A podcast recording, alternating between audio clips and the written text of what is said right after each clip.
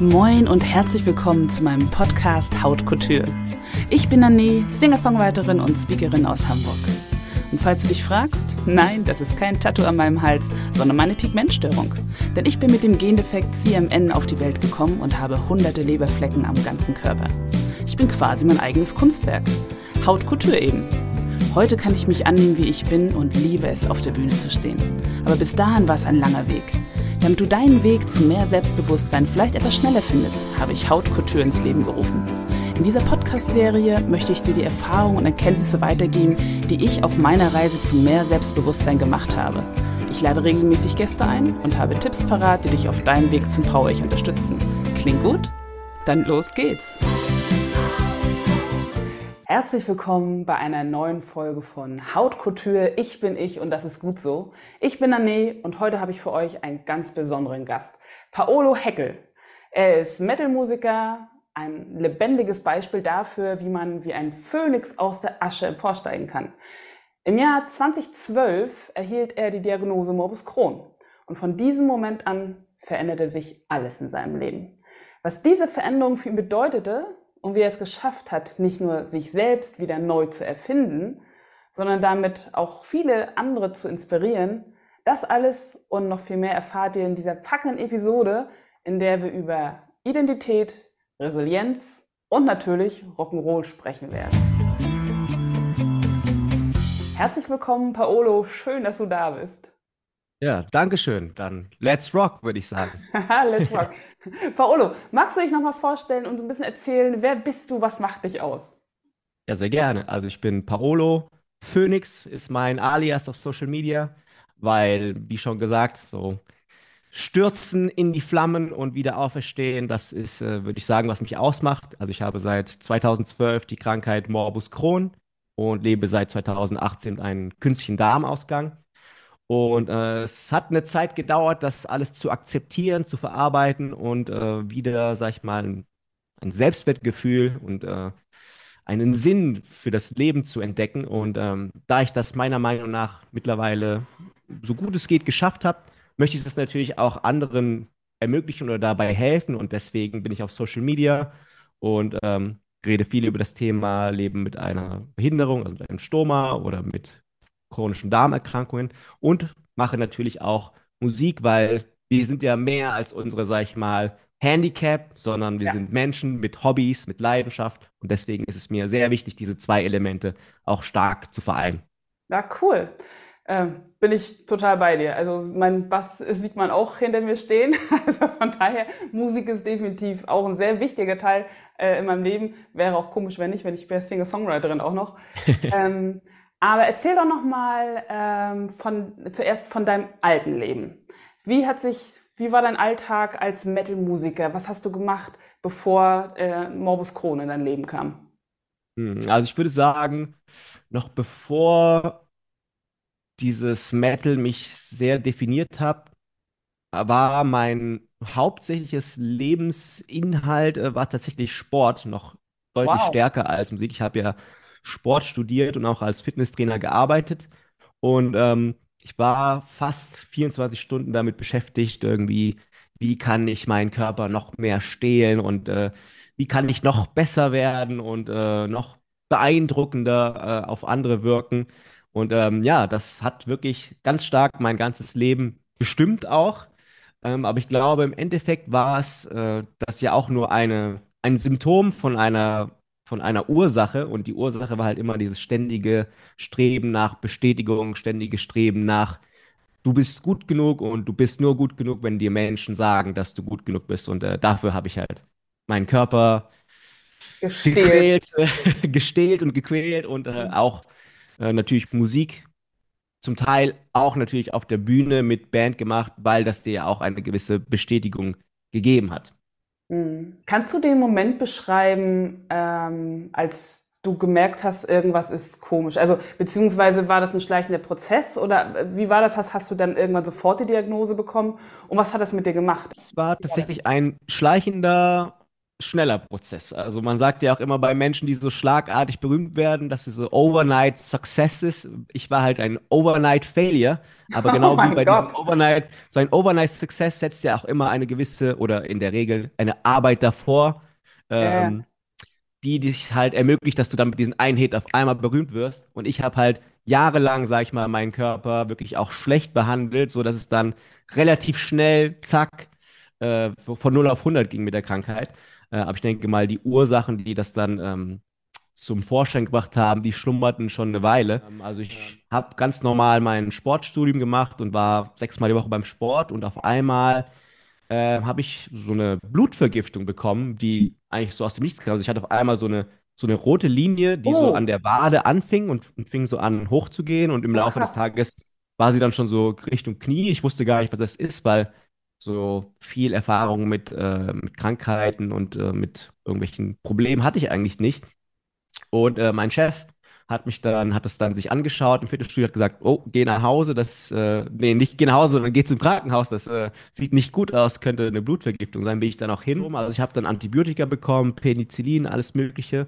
Und dann fing das halt mit den Darmproblemen an, also äh, Durchfall, so, es fing an wie so eine Magen-Darm-Grippe, die aber einfach nicht weggehen wollte. Also die Krämpfe wurden mehr, ich musste öfter aufs Klo, irgendwann war dann auch Blut dabei und dann musste ich auch erbrechen und dann wusste ich, okay, hier läuft irgendwas ganz, ganz schief.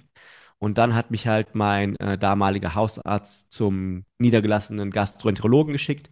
Und dort gab es dann äh, die Diagnose Colitis erst, äh, die dann aber auf wegen der äh, Symptomatik auf Morbus Crohn irgendwann geändert wurde. Ähm, Morbus Crohn, nochmal für alle, die es noch nicht gehört haben. Was genau ist Morbus Crohn? Äh, Das ist eine Autoimmunerkrankung, wo ähm, überall im Verdauungstrakt, also es kann im Mund anfangen bis hin zum After, ähm, quasi die Schleimhäute entzündet werden und quasi porös werden können und so ja, en- Entzündungsherde sich dort entstehen oder fisteln und ähm, im Endeffekt, in meinem Fall, hauptsächlich der Darm äh, stark drunter leidet und das halt zu blutigen Durchfällen, Krämpfen, Blutarmut und ähm, ja, Ah, Schwäche ah, ja. generelle Schwäche Das heißt, wie hat sich das denn für dich danach entwickelt? Ich meine, du warst Sportstudent, äh, sechsmal äh, pro Woche im Studio, im Fitnessstudio. Was, was war dann? Man hat so nach dem ersten Krankenhausaufenthalt noch versucht, irgendwie wieder Fuß zu fassen im Leben. Und ich bin dann auch zu ein paar Vorlesungen gegangen und auch noch ein paar Mal arbeiten. Aber dann so spätestens nach einem Monat, wo es nicht besser wurde, sondern schlimmer, habe ich irgendwann gemerkt, hatte ich, ich hatte irgendwann nicht mehr die Kraft, um äh, irgendwas zu machen. Und Ah, ähm, dann äh, musste ich quasi alles, mein Studium pausieren, meine Arbeit, ähm, sag ich mal, kündigen. Ab da war es wirklich äh, sieben Jahre lang richtig, richtig schlimm. Mit- Das komplette Leben, so wie man es kannte, war weg. Es war wie, als würde jemand vorbeikommen und sagen, ach, das ist dein Leben, das nehme ich jetzt mal mit. Und ich lasse dir stattdessen nichts, nur Leid. ja, krass. Das heißt, alles, was dich ausge oder was du dachtest, was dich ausmacht, war auf einmal nicht mehr möglich. Mein Körper war weg, meine Band war weg, meine Arbeit. Weil So, du, auch, auch Musik machen kompletter, ja, diese komplette Jagd nach einem bewundernswerten Identität war weg. Also alles, was quasi so dieses Image ist, was man nach draußen präsentiert hat, da war nichts mehr außer ein, ein kranker, ein kranker junger Mann. Und das ist nicht etwas, was man bewundert. Das heißt, ich hatte eine ganz, ganz starke Identitätskrise so. Ich dachte, ich dachte, ich wäre diesen Charakter, den ich mir aufgebaut habe, und den hat man mir quasi von heute auf morgen weggenommen. Ja. Und äh, es ist so, als würdest du in einem D&D-Spiel, also Dungeons and Dragons oder einem Roll Rollenspiel, man sagt auf einmal, nee, diesen Charakter, den darfst du nicht mehr spielen. So, der, der ist jetzt verboten. Ja, krass. Äh, Wir haben uns ja ähm, auf dem Kämpfer Kämpferherzentreffen äh, dieses Jahr kenn- kennengelernt und da war ich auch in deinem Vortrag drin, ähm, wo du auch genau darüber äh, berichtest. Und da hast du ein Foto gezeigt, quasi vorher, nachher oder während deiner schlimmsten oder Hochphase. Und ganz ehrlich, außer an den Augen hätte ich dich nicht mehr erkannt, weil du krass abgemagert warst. Du warst nur noch Haut und Knochen. Ich habe mich auch oft, was heißt oft, ich habe es nicht oft gemacht, weil es einfach kein schönes Erlebnis war, aber immer mal, wenn ich mal bewusst vorm Spiegel stand und mir mich so angeguckt, dachte ich, wer ist das eigentlich? Das bin doch nicht ich. Äh, Aber das war ich. Aber ich konnte es irgendwie nicht akzeptieren. So, hä, was, wo bin ich falsch abgebogen? Wie konnte es nur so weit kommen? Und wie hast du es dann geschafft, nicht komplett den Boden unter den Füßen zu verlieren? Weil das ist ja das, was uns ausmacht, ähm, oder was wir denken, was uns ausmacht, ist auf einmal, ist auf einmal weg. Die Formulierung, wie hast du es geschafft, den Boden nicht zu verlieren? Ich habe den auf jeden Fall verloren. Also ich habe den brutalst verloren und bin in ein ganz tiefes Loch gefallen. Ähm, deswegen vielleicht alle, die das gerade sehen, die sich äh, vielleicht erhoffen, dass es äh, gar nicht erst dazu kommt. Es wird sehr wahrscheinlich dazu kommen, dass man erstmal einen Teil von sich verliert, wenn man so eine Diagnose hat, die einen das Leben lang ähm, begleiten wird. Ähm, und das ist auch okay, weil man muss ja, sag ich mal, auch dieses Ganze verarbeiten können und verdauen können. Und erstmal habe ich das gar nicht, gar nicht wahrhaben wollen. Also ich habe es einfach nur verdrängt und mir eingeredet, das geht schon wieder weg und äh, ich Aha. muss einfach nur ganz normal weiterleben und ja. dann äh, wird das schon wieder. Aber wenn das so nach zwei, drei Jahren immer noch nichts passiert, sondern eher nur schlimmer wird, dann irgendwann fängst du an, dich mehr und mehr dazu, damit zu befassen. Und ähm, ich würde eher sagen, dass andere Menschen mehr gekämpft haben als ich für mich, weil ich habe mein mein Schritt war ähm, Verdrängung und von Verdrängung war verloren. Also es war oh, nicht klar, okay, ich kämpfe jetzt, sondern äh, nee, hat, hat keinen Sinn. So, das war meine Schlussfolgerung. So, das wird nicht besser, also wird es auch nicht besser. Also wozu überhaupt noch was probieren? Und äh, meine Eltern haben sich wirklich den Arsch aufgerissen. Also meine Mama äh, hat mit mir zu unzähligen, äh, natürlich immer im Krankenhaus äh, da gewesen, mir irgendwie Geschichten vorgelesen, mir Mut gemacht, mir gesunde Sachen gekocht, äh, zu Alternativtherapien gegangen mein Vater auch mich animiert, irgendwie auch zur Psychologin zu gehen und dass man, dass wenigstens so diese, dieser depressive Zustand ein bisschen besser wird, mich animiert, in die Natur zu gehen. Aber ich wollte eigentlich von, von nichts irgendwas hören. Ich wollte einfach nur in meinem Bett liegen und äh, alle 20 Minuten aufs Klo rennen und in Ruhe gelassen werden. Ja, und äh, ich stelle mir das gerade auch für, für die Menschen, die das miterleben, sehr schwierig vor, weil du willst dieser Person helfen, aber du kommst einfach nicht ran. So, nicht ran. Da, da ist einfach eine Wand und egal, was du tust, was du sagst, du kommst einfach nicht ran. Und gerade so als Elternteil stelle ich mir das sehr, sehr schwer vor. Ähm, aber jetzt, um zum äh, wieder rauskommen aus dem Loch zu kommen, also irgendwann, wenn, wenn du wirklich merkst oder denkst, so, oh, ich, ich merke jetzt unter mir, da ist schon der harte Boden und ich, ich glaube, wenn ich jetzt noch weiter abrutsche, dann ist es wirklich vorbei, weil der Körper da auch irgendwann, wenn du nur noch so 50 Kilo wiegst, und es war halt so, dass du wirklich vier Treppen gestiegen bist und ähm, an oben an der vierten Treppe musstest du dich am Gelände festhalten, so, boah, boah, das war jetzt anstrengend. Und ähm, dann äh, habe ich gemerkt, okay, jetzt muss irgendwie eine Entscheidung fallen. Und äh, meine Mama hat mich dann quasi zu einer letzten äh, Alternativtherapie mitgenommen.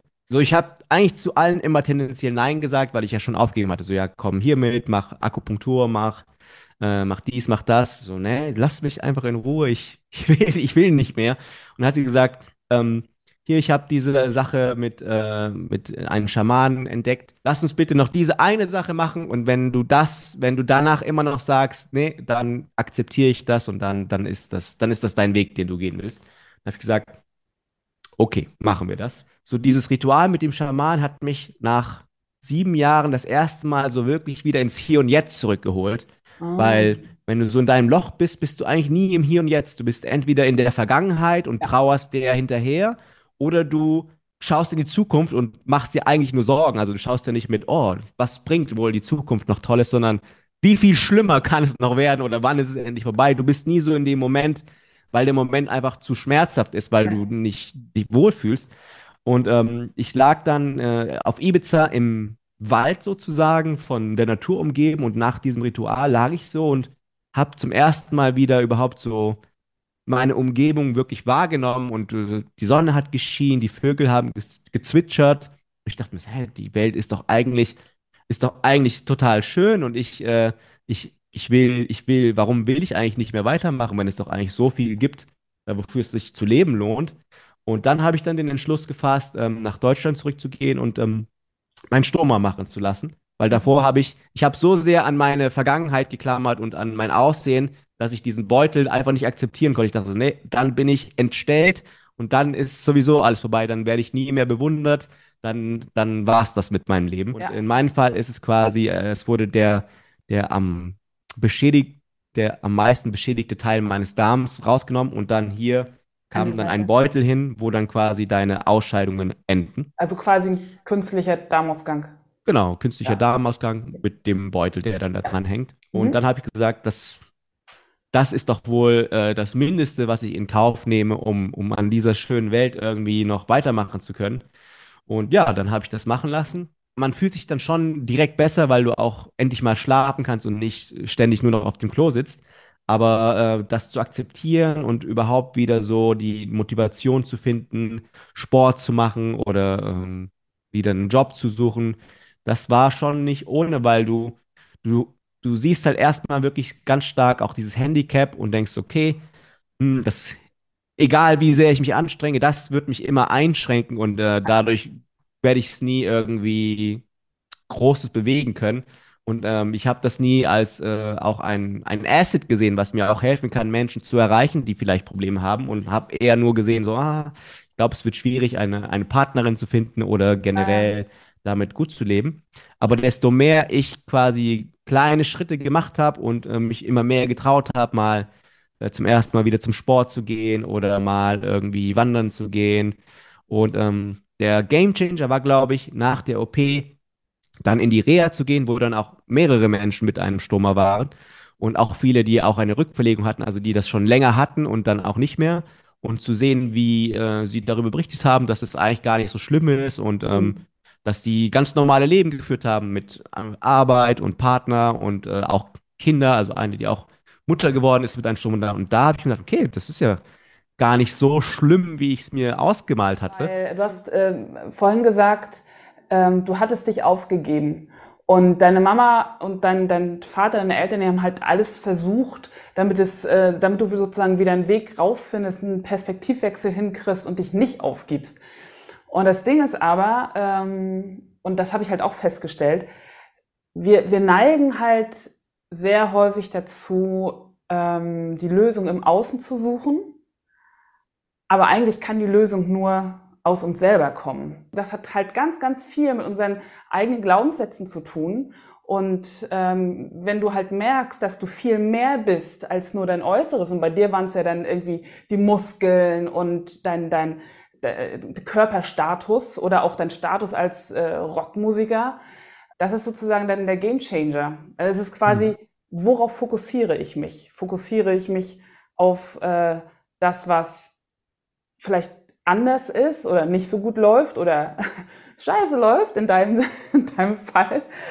Ähm, oder fokussiere ich mich auf die Möglichkeiten, die ich trotzdem oder mit dem habe und was mich äh, sonst noch ausmachen kann? Zum Beispiel der DJ von Slipknot, der ist äh, mit sechs Fingern auf die Welt gekommen. Ach. Und jetzt stell dir vor, du als Gitarrist hast du einen extra Finger. Das Ey, ist ja wohl, äh, das ist überhaupt kein Handicap. Das ist, äh, sag ich mal, der nächste Schritt in der Evolution. Und ähm, ja, den haben sie den sechsten Finger quasi amputiert, weil sie wollten, dass er normal ist. Und ähm, Krass, ey. es ist schade, dass man quasi so diese Besonderheiten, alles, was von der Norm irgendwie abweicht, immer gleich als äh, oder meistens als was Schlechtes sieht. Ja, ja, genau, genau. Ähm, du hast vorhin gesagt, du hast einen Stoma. Ich habe gelesen, dein Stoma hat den Namen Dieter. Wie kommst du auf die Idee oder wie bist du auf die Idee gekommen, deinem Stoma einen Namen zu geben? Äh, einfach um äh, einen Schuldigen zu haben, wenn der wieder rumpupst. Dann es, äh, fühlt es sich für mich äh, besser an zu sagen, hey Dieter, was soll das? Anstatt zu sagen, ja, mein Darm, also ich habe gerade gepupst, sondern nee, nee, das war nicht ich, das war er. Und ähm, Das ich stimmt, finde, es ist, die, Luft geht ja auch einfach so raus dann. Die Ja, ja nicht mehr. ich finde es auch einfach ähm, einfacher damit umzugehen, wenn man dem Ganzen, sage ich mal, eine, wie eine Identität gibt, wie so einen Freund, weil kommt, also dass man da einen Beutel hat, äh, mit dem man leben muss, ist, ist ja, ist ja nicht normal.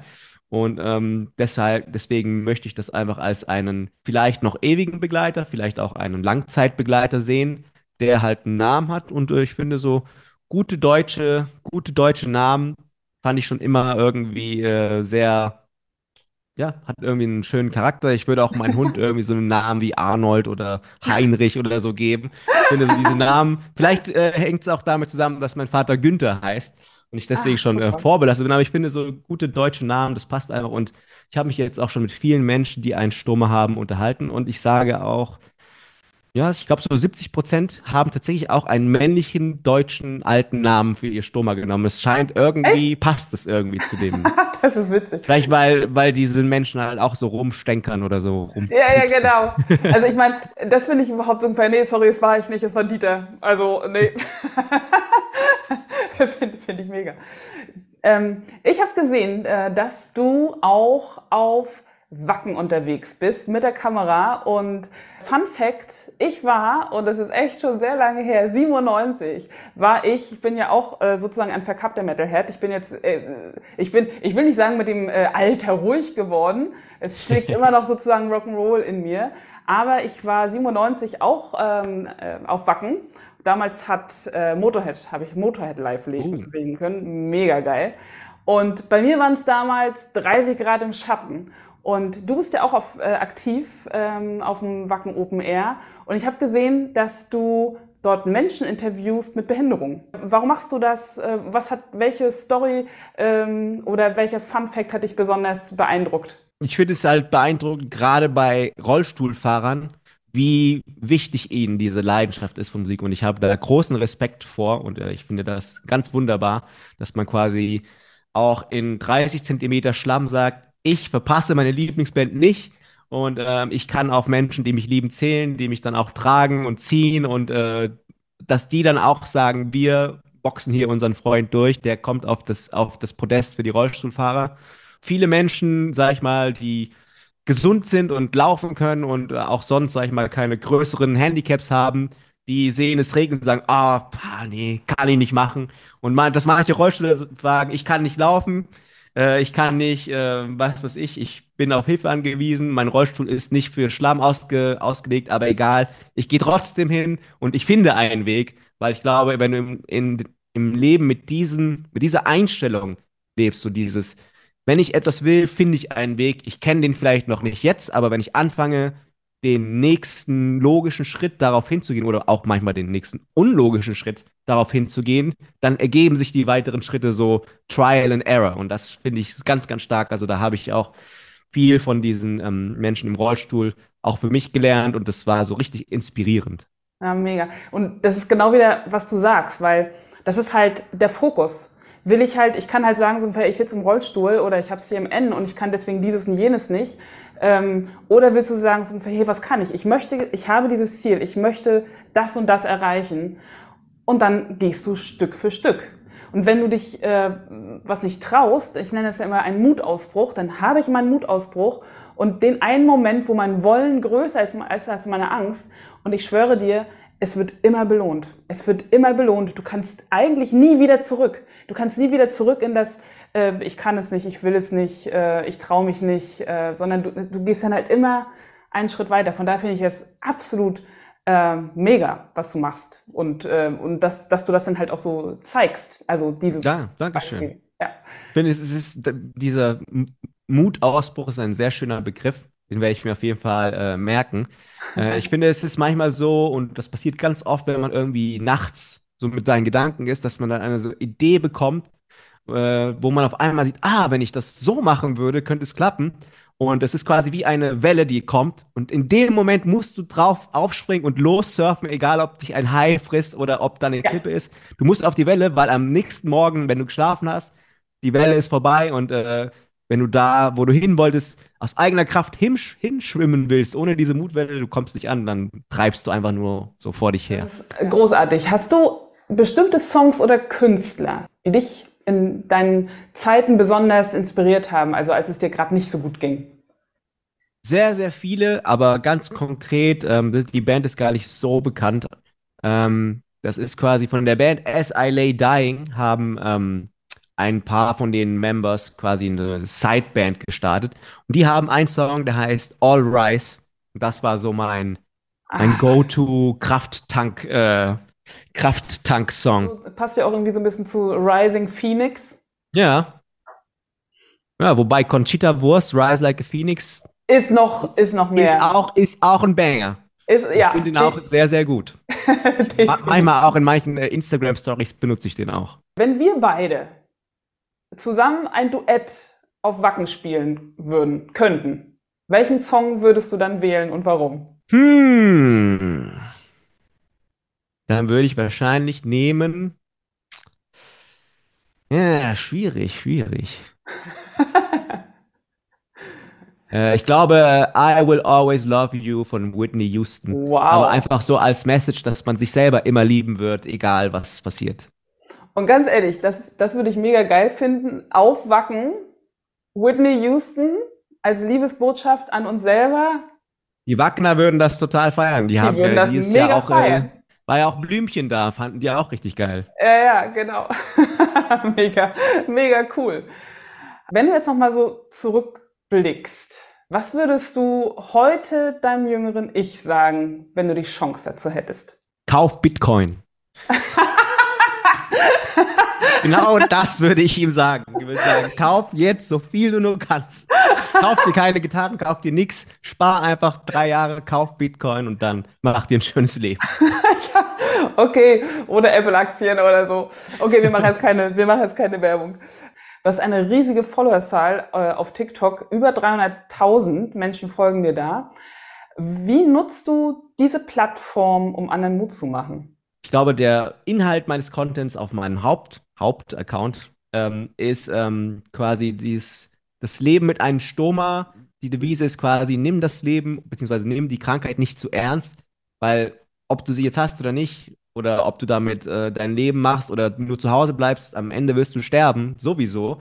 Das heißt, äh, wenn es pupst, dann pupst es halt, äh, und wenn es äh, schmerzt, dann schmerzt es halt, aber man muss, das Leben muss trotzdem weitergehen und ähm, ich versuche hauptsächlich den Menschen quasi, die das haben, Mut zu machen, das oder zu animieren, das nicht so ernst zu nehmen.